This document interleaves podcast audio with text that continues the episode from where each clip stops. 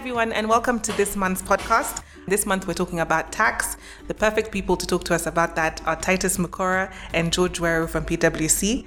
Titus is a partner in the tax department and head of transfer pricing for Africa. And George is an advisory partner and head of restructuring and insolvency uh, for East Africa. So, welcome, guys. Thank you so much for joining me. Thank you. Thank you, Julie. for having me. I am so honored to have you guys, and I know this is going to be a very good podcast. Both of you are lawyers. You started off your careers in law. I want to know why law and then why not law. So go ahead, Titus. Okay, so for me, I think I would say it's a process of elimination.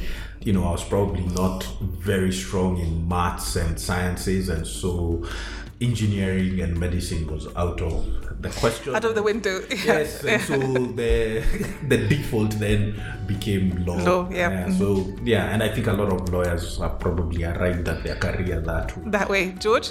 Yeah, unlike Titus, I was actually quite good with maths and, uh, and physics. So I think I ended up doing law because of my dad's my dad's influence. Yeah. He wanted me to do something something different from accounting, which I'd already done before joining uni. Yeah.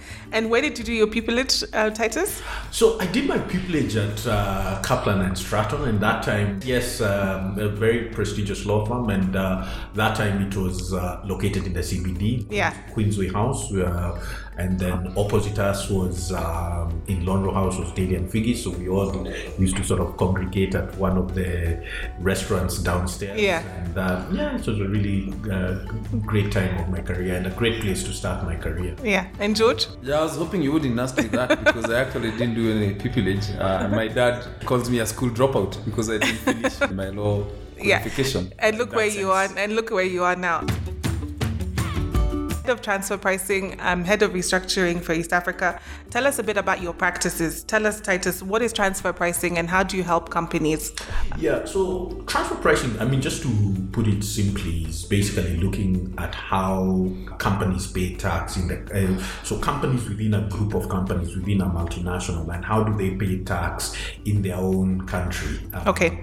So, you're trying to determine sort of what should be the right tax that every company within a group should pay in their country. And that's because there are a lot of transactions between those group companies that can affect the level of tax that you would pay in one individual. So, tax, not tax avoidance, but tax. Well, What, what is the right word? you know, it's, it's, it's very interesting because um, when you say tax avoidance, um, because I find, you know, whenever you're sort of dealing with some, say, policymakers and even people from the revenue authority, um, there's this kind of tendency to conflate transfer pricing and, and, and tax avoidance. Yeah. I have done so much to try and say that it has nothing to do with tax avoidance, but no, we still keep coming Back to the same issue. to the same Yeah, issue. yeah. But it it really has nothing to do with tax avoidance. It's the reality. It's the reality. And I, I, I give the example of say, you know, a car manufacturer. You know, um, if you take a car, the the seat covers, the the spark plugs, the steering, the doors, they are all manufactured in different countries, Yeah. Mm-hmm. different companies, and then they have to be brought together and put together. You know, that's the reality. You then have to determine what each company, the one that supplies the spark plug, the car, the, the leather seats, the Yeah. Mm-hmm. the side mirrors, you have to determine what each of those companies should earn and how much tax they should pay. It's just the reality of the business. Okay, cool. And George, restructuring? Yeah, so so restructuring is, is basically I, I try to help businesses that are going through distress. And that covers the whole spectrum from you know trying to identify or diagnose the real issues which are causing them to be in distress, trying to come up with strategic options about what they need to do to come out of the distress, all the way to the end of the spectrum of you know kind of like uh, helping to lay to rest you know businesses that uh, just can be revived. Yeah. so you can think about it in the context of, of, of a patient. You know you go to a doctor you do a diagnosis that's in the context of what i do is a business review you go through a surgery in the context of what i do is, is restructuring and ultimately if, if you don't recover then you go to the morgue so that's probably where liquidation uh, then comes in so it's a I, I like these. I like these analogies. Titus has come with his car analogy. George with his body and hospital analogy. Thank you for that. I think that, that's what we're going to be doing today. Mine were positive. very true, very true. And I think that's what that's what we want. We want to have a discussion about uh, tax in a way that simplifies it and gives examples to people so that they know exactly what we're talking about because it can be very dry and technical, and or at least the perception is. And so we want to be able to disseminate that just tell us, Titus, one thing about yourself no one knows. Um, I, don't know if there's anything that nobody knows, but uh, there must be. there must be. really scratch my head. But I think one thing people probably don't. Only people who were with me when I was much younger would would know this. But I used to be in the school orchestra back. Really? I was a very kid, small kid, and I used to play the violin then. So, oh my god! So, but uh, how cute! I would not be able to, to play anything on it right now but that's probably one of the things people don't know about. That's a that's a nice one. Yeah, it's a nice one. I uh, I think people think I'm a bit rough and stuff like that. So when I say that, uh, you know, people can't put the two together. No, no, no, Titus. People think you're a gentleman. Oh. George. No, coincidentally, and, and I think that probably quite a number of people who are in school with me would know. I, I used to sing in the Christian Union. Seriously. But uh, yeah, maybe the one that probably many people in the in the professional scope don't know is that I actually started my professional career in, in Ghana. I spent three years. Seriously, how what was that like? West Africa? That was fantastic. The yeah. food is great. Better than in oh, Kenya. Fantastic. They have a lot more diversity than then, yeah. yeah, I don't I don't think Kenya is known for its uh, cuisine. So yeah, uh, agreed on that. Cool. That's very cool, George. Thank you for that, and thanks Titus for that as well gotten to know you guys a bit, and now I want to talk about the real bones and the crux of our, our, discussion today, which is the, the Kenya budget. Obviously, in June, the budget was announced, and there are various changes that came about as a result of that. And I think, Titus, for you, the first question is uh, the, the June budget was very focused on revenue raising so that the government can meet its um, aim of raising 1.7 trillion, which is what they've said. What are those changes, and can you explain to us in very simple terms what they mean? So, uh, one thing I should say is that as compared to, say, for example, the last year's finance bill, this year's finance bill didn't have measures that were directly related to trying to raise the tax revenue. I think we've sort of run run out of headroom around that. If you look at the tax changes this year, they're more related to, say, some international tax issues and also related to tax administration changes. So, some of those tax administration changes that they're looking at is one, they're looking at extending the period in which they can go back and audit taxpayers. So, what we call the prescription period, okay, um, which is currently five years, but yeah. they're trying to extend that to seven years. I think I just saw today the document from the finance finance committee uh, in parliament and i think that's going to be rejected. So which is which is a great thing for taxpayers because you know in today's day and age you know people move around so much that to try and have that kind of institutional memory that goes back seven years it's too long. It's too long. Yeah. Yeah mm-hmm. so five years is really mm-hmm. right. And and you know one of the things we are saying is you know if care is being inefficient that they should be penalized for that not not the taxpayer. not the taxpayer which is fair. Which yeah, is, which is fair. Mm-hmm. So some other administration changes relate to tax credits, and so there's all this movement towards limiting sort of how tax credits are being utilized. Okay. Okay. And one of those was saying um, that you know first the commissioner can would have to audit those tax credits and then secondly you would only be able to sort of set them off from the period when the commissioner has notified the taxpayer that those credits are now available. Okay. So all of this is to try and limit the application of credits towards your tax payments and basically increase some of the cash flows and bring the cash flows up front even if you're going to use those tax credits down the line. So it's those kind of administrative changes that they're mm-hmm. looking at. Okay, so I think you've said very important things. You said that the government has kind of capped itself in terms of revenue raising directly. So what they're trying to do is limit the ability for you to get any credits for money that you should be paying to them in tax indirectly. So you're saying the focus is more on indirect rather than direct taxation measures. Yes, mm-hmm. yes, yes. So so so more indirect uh, yeah, tax measures. Yeah. yeah. I was just about to jump on, on, on a point that uh, that Titus made. Okay, cool. I think will even resonate with you on, on the seven years versus five years. in Yeah. terms of the look back. You know how difficult it is when we are trying to negotiate transactions. Of course. And, and people are trying to, to get you know warranty Warranties and or indemnities on intentions tax. to Yeah. be put forward for, for because of the five year period. So it's it's quite good to hear that uh, that may not go through. Yeah. That, was that was a big problem from a deals perspective. which Of know course, for- for- you Jerry, you get involved in. a lot of Yes. deals. Just so that we can finish off this point, um, Titus, tell us about the difference between the new taxes that have been brought in as opposed to that now um, indirect taxation that you're that you're referring to. So, on the digital services tax, Mm-hmm. um, which is something obviously that has generated a lot of interest, Mm-hmm. I think one of the big changes in this year's finance bill is that it will only apply to non resident, which is a fantastic thing because you can imagine that you would then have sort of two regimes for resident companies a resident company that's going through the normal corporate taxation, Yeah. and one that when it falls within sort of the ambit of DST, Yeah. is inter- uh, being taxed on the DST level. Now, what's the big difference? The big difference is a DST is a turnover type tax. So if you're making losses, it doesn't matter, you're still paying taxes.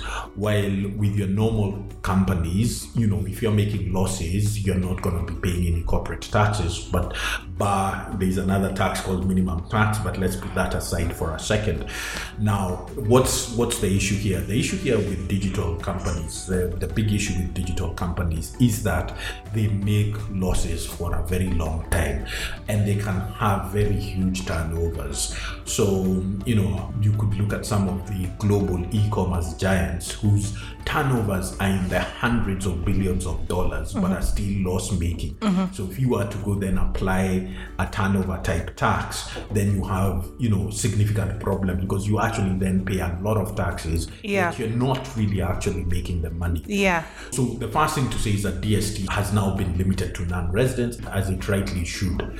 So that's number one. Number two, what they've tried to do with DST is also sort of expand its definition because the current definition is about a digital marketplace platform. And what happened was that you know the KRA went out and said, oh, you know, if you know if you're doing anything to do with the internet, you're to be taxed, and that wasn't true. It was very limited to platforms. People who have a platform who put buyers and sellers Together. to, together. Yeah. And that's a very limited sort of. Um, So is it affecting online lending? no, because there, you know, it shouldn't have because there you're doing your own business. Okay, fine. You're not bringing someone with his business together with some another person. Okay, I, I think that's a very important clarification Yes. that I, I don't know if many people know. So it's only affecting those people bringing customers and together in a, on a platform, and if you're not resident in Kenya. Yes. Okay. However, Okay. Okay. However, the changes in these years was, mm-hmm. was to try and broaden it from just platform and to say, you know, kind of anyone who's doing, and I've seen even in the finance committee, some of the changes they're saying is electronic services, mm-hmm. internet. So they're adding the words electronic services and internet to the word platform. Okay. And expand that. Yeah. But the problem with that is, you see, you know, everybody does everything Who on doesn't? the internet. Yeah. Yeah, exactly. The Yeah. internet is so ubiquitous. Yeah. So which business is this that's not on the internet? Yeah.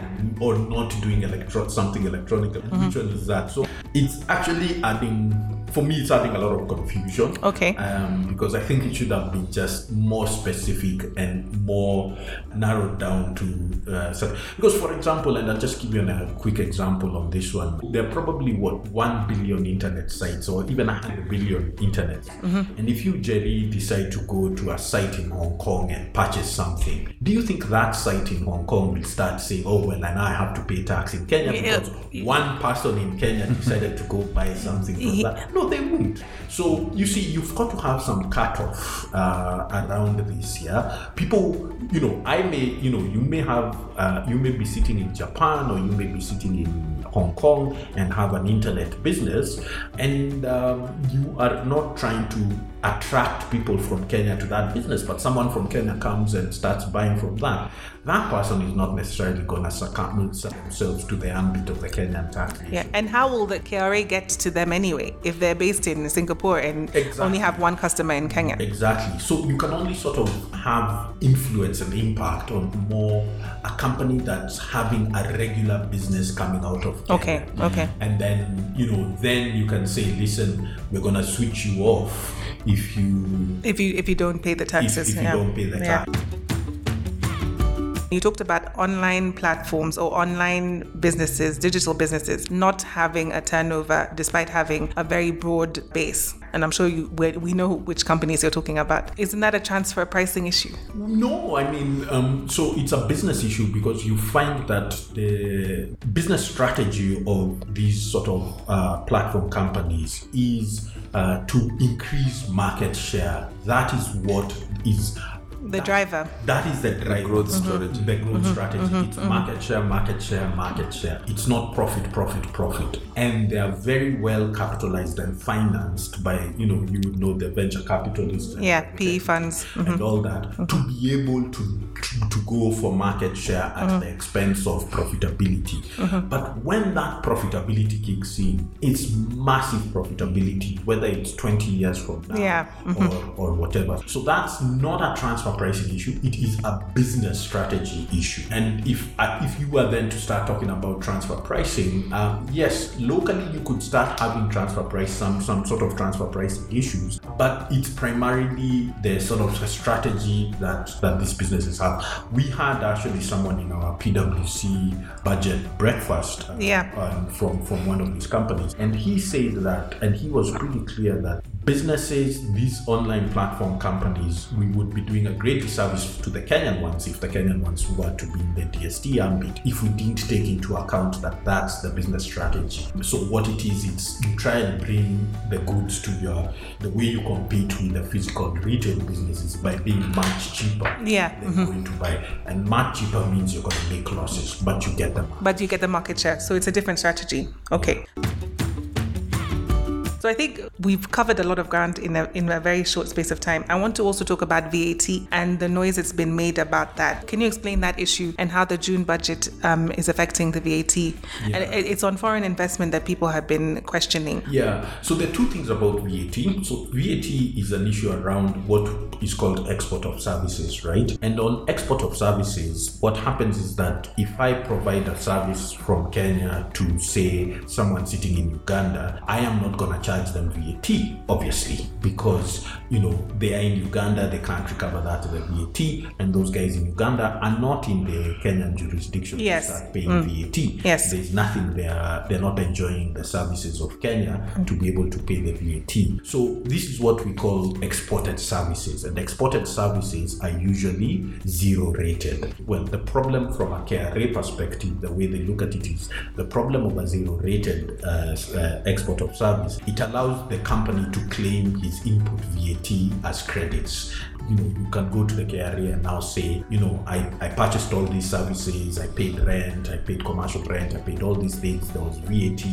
uh, give me back this VAT that I've paid. Now, what they want to do is say, when you export your services, you're actually not zero rated, you're exempt Yeah. which means you're still not charging VAT. But when once you put it in the exempt category, it means that all this VAT that you're incurring on rent, on electricity, and whatever, you no longer can go to the government and ask them to refund it to. Yeah. Yeah. So it becomes a cost of the business. Yeah. mhm. Now, when you talk about foreign investments, as you know, in in Nairobi there are a lot of sort of regional offices. Yes. Do a lot of regional work. Yeah. And these regional offices, how do they how do they uh, earn any revenue? They charge their head offices for or charge other companies within the group. They charge them a fee for providing those services.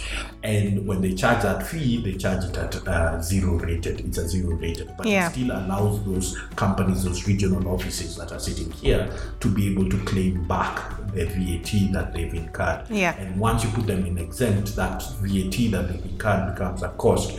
The whole location of Nairobi as a location for regional offices and service providers and everything becomes. I think what you can explain is what's the difference between zero rating and exempt. Wouldn't someone think that it's the same thing? Yeah. So zero rated means you are paying VAT, but at a zero rate. Yeah. because you're still paying VAT, it allows you to claim the VAT that you've uh, incurred Yeah. uh, on your supplies Yeah. uh, to you. It means you're still in the VAT sort of highway. Yeah. Yeah. When you're exempt, you're exempt from paying VAT. So you're not in the VAT highway. Yeah. So anything you incur, any costs you incur which are which are VAT are your own costs. Okay, so you can't claim them back You can't basically. claim them because you're not in the VAT. T highway. space. Okay, I So understand. Mhm. it's the same way when you go to the supermarket and buy goods, you're not registered for VAT, you're not on the VAT highway. So whatever VAT you incur, it will be a cost to you. Yeah. mhm. But once you're on the VAT highway, in the sense I make supplies uh, which are vatable, Yeah. they are vatable, but they're vatable at zero percent. It means I am allowed to claim. To claim back. Okay, fine. yeah. So I think that's an important distinction.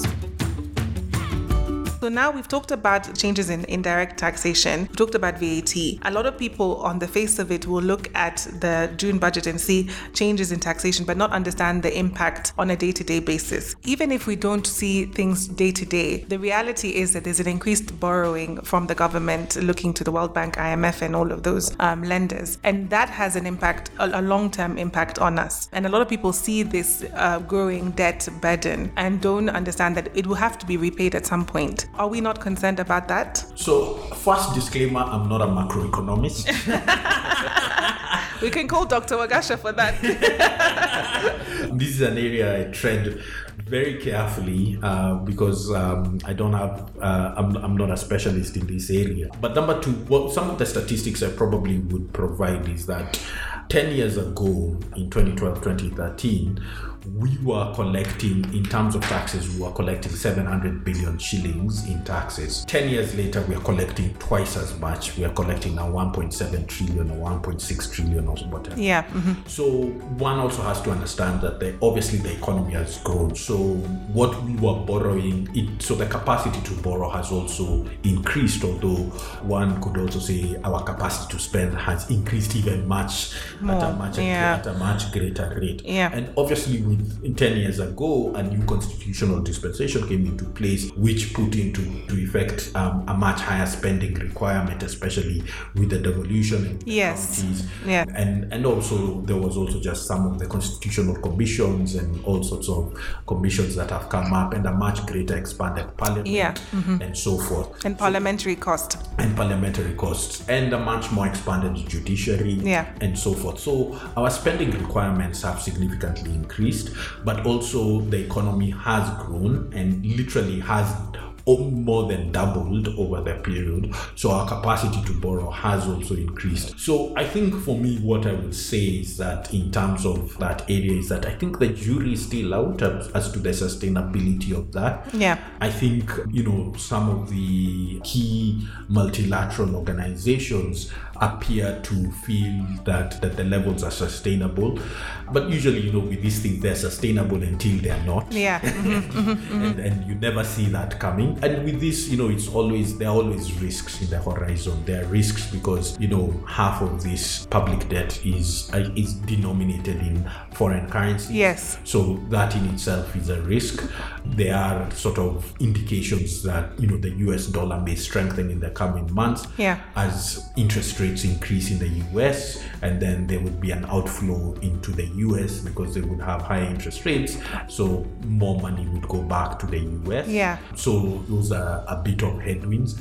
If interest rates again increase in the US, it means our exposures also will increase And our borrowing is higher. our borrowing is higher, our mm-hmm. interest expenses mm-hmm. increase, mm-hmm. and you know that is the current sort of headwind that we have is that the spending that has happened globally, uh, but particularly in the U.S., where they've injected trillions of dollars in the economy, they would they'll have to pull that back through increase of interest rates, especially if there is any inflationary pressures in the U.S. That might have to be pulled back with an increase Yeah. in rates. Yeah. And if that happens, that could portend some risks to Kenya Yeah. in terms of its public debt.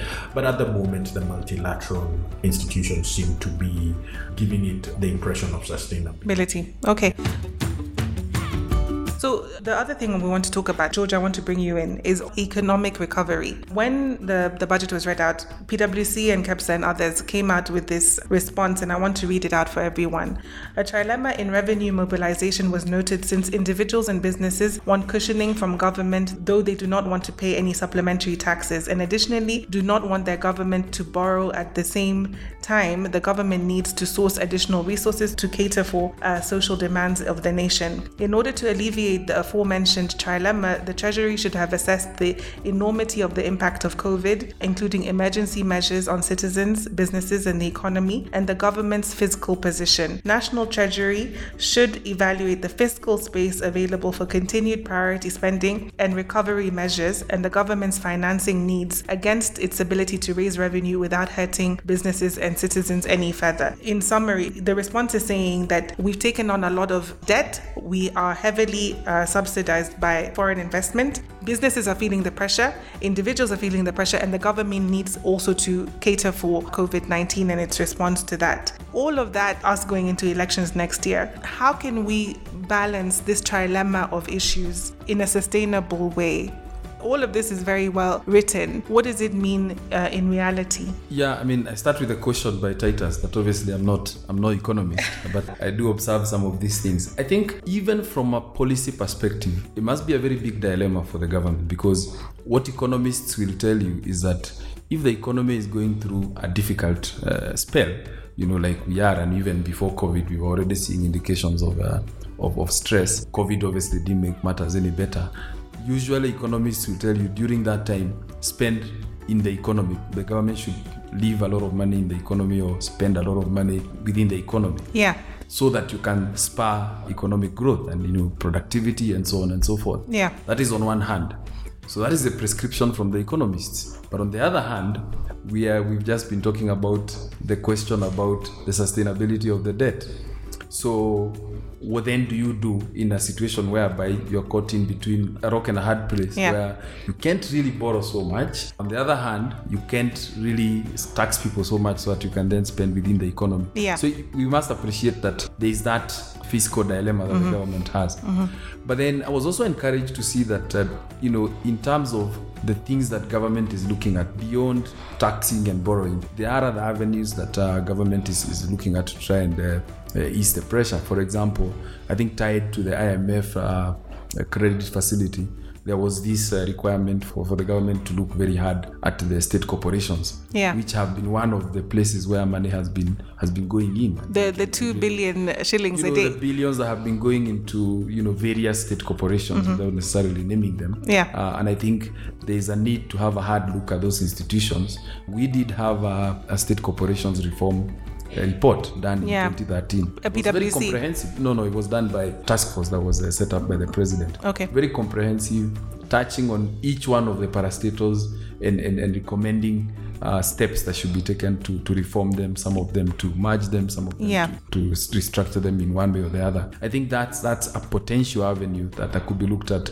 so that we don't then don't don't keep throwing good money after bad. Yes, uh, in okay. these in these parastatals. Okay. And I think other initiatives that perhaps should be considered around how can we control the spend. Okay. You know, uh, in terms of uh, the size of government and, and things like that. Yeah. Also need to be looked at so that it's not just a question of tax and borrowing. yeah controlling the spend as well Absolutely. But um, Titus, just to go back to this election year and the effect of that, will the budget be able to be realized? And then what happens if it's not? What is the outlook? What do you predict? Yeah. So I totally agree with you, Jerry, that number one, I think also we need to say it's not just an election year, it's a transition year. Exactly. So, which even raises the stakes even higher. Yeah. I think what's critical for us is that in the next six months we need to realize our tax collection revenues in the next six months to December because I think starting January next year, you know, things will become more difficult for us Yeah. in mm-hmm. terms of investment and people holding back on investments and also just people holding back on spending and and, and so forth and making big decisions Yeah.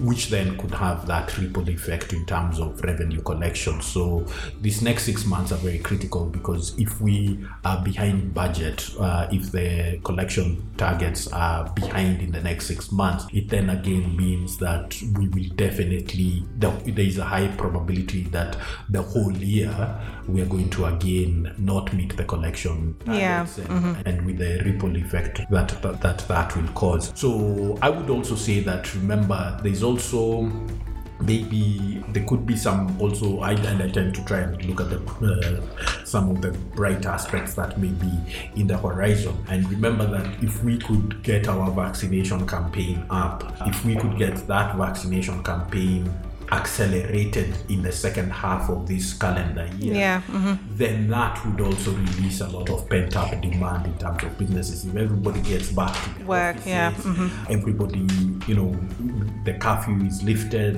and we go back to uh, Normal. normal Yeah. December, that can also release quite a bit of pent Mm. up demand. And if with that vaccination and the vaccination from our main tourist markets means that tourism uh, goes back to Yes, normal, yes. then that again would inject quite a significant amount of funds Yeah. again. But again, you know, obviously all this is gonna take time to then flow down to the business, flow down into, Exactly. into taxes and Yeah. collections Yeah. and, and so forth. So it's not something that would happen in, instantaneously. But uh, so hoping that some of that may help to Yeah, but basically, the, the, what you're saying is that it's dependent on so many factors and factors outside of our control, really.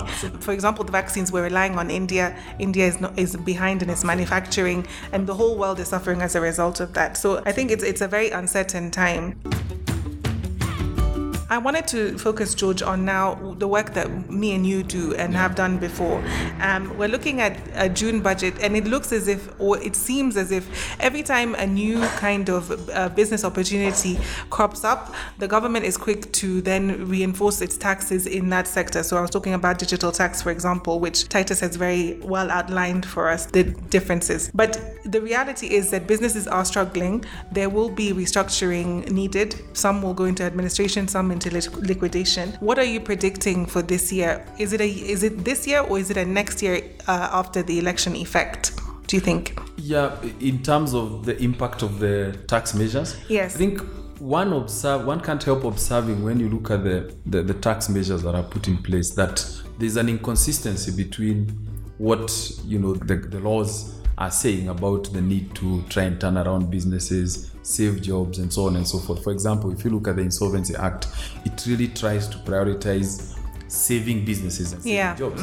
But on the other hand, when you look at some of the tax measures, and I'll give a few examples. Yes. Let's talk about minimum tax. Yes. You're in a situation where you, where you're trying to restructure a business that is uh, struggling, and then you find yourself in a situation where where you're supposed to be trying to cut costs. You now have to pay a tax on the turnover of the business which is already struggling. So that type of a measure, of course, is you know doesn't It's not support, helpful, doesn't yeah. support Mhm, recovery. Another measure that I saw it didn't really come into place in this uh, budget. It was in 2020.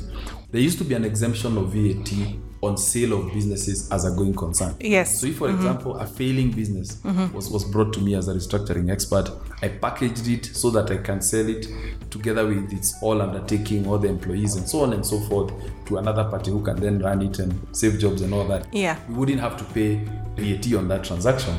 Now that exemption has already been lifted. I was Yeah. hoping that given how businesses have, have suffered, but that's a kind of a, an exemption that would have been restored. We, Yeah. didn't see that happening. We also saw uh, something like uh, this thin cap regulation, whereby basically you cannot have uh, an exemption of your taxes uh, beyond a third of your EBITDA. Yeah. Now, the kind of business that is distressed is the exact type of business that is going to find itself in a situation whereby the interest cost is significant. Yeah. mhm. Uh, and also, on the other hand, the EBITDA is, is, is very much reduced. Yeah, So mm-hmm. you find that the business that will be hit the hardest by that type of a measure, again, Is the one that's already business that is, suffering. uh, suffering. Yeah. That is undergoing a restructure. Yeah. And that obviously then makes it less attractive even from uh, providers Mm-hmm. of capital when they look at the, the, the cash flow uh, or income generating profile of that company. So we, we do see tax measures that are not consistent with the stated objective of, say, the companies and insolvency law. in Yeah. of trying Yeah. to save Trying to save businesses. to keep businesses Yeah. going as a Let me concern. ask you,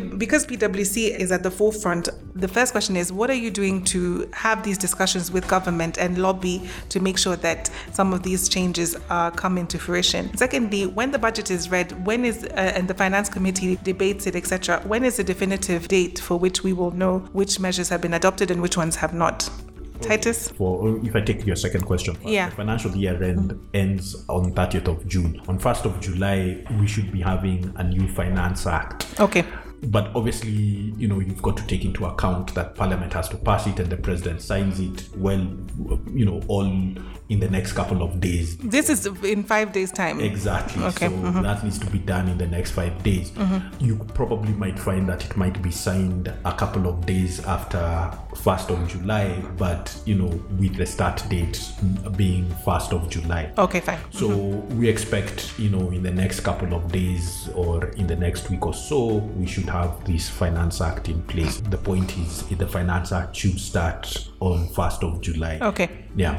So, in terms of our conversations, we do give a lot of technical input. The Treasury has been very open in terms of inviting a lot of important stakeholders and not only ourselves, PwC. not only PwC, you know, from ICPAK to LSK to KEPSA to KAM to the other big four Yeah, firms. They are very open and, and they always do invite us uh, to give our views on that. And then when we come to the Finance Committee at Parliament again, they do a fantastic job in terms of trying to get a very wide range of views from all sorts of people. Yeah. Obviously, everybody, everybody who goes there is asking to For their own things, yeah. for their own things. Yeah. And I always feel sorry for them because they have to listen to, you know, all, all sorts of stakeholders Yeah, mm-hmm. saying, please help me here, please help me here. But they do also a very fantastic job in terms of trying to collate a whole wide range of views. And because, you know, the fact that they have to do this in a very short period of time, Yeah.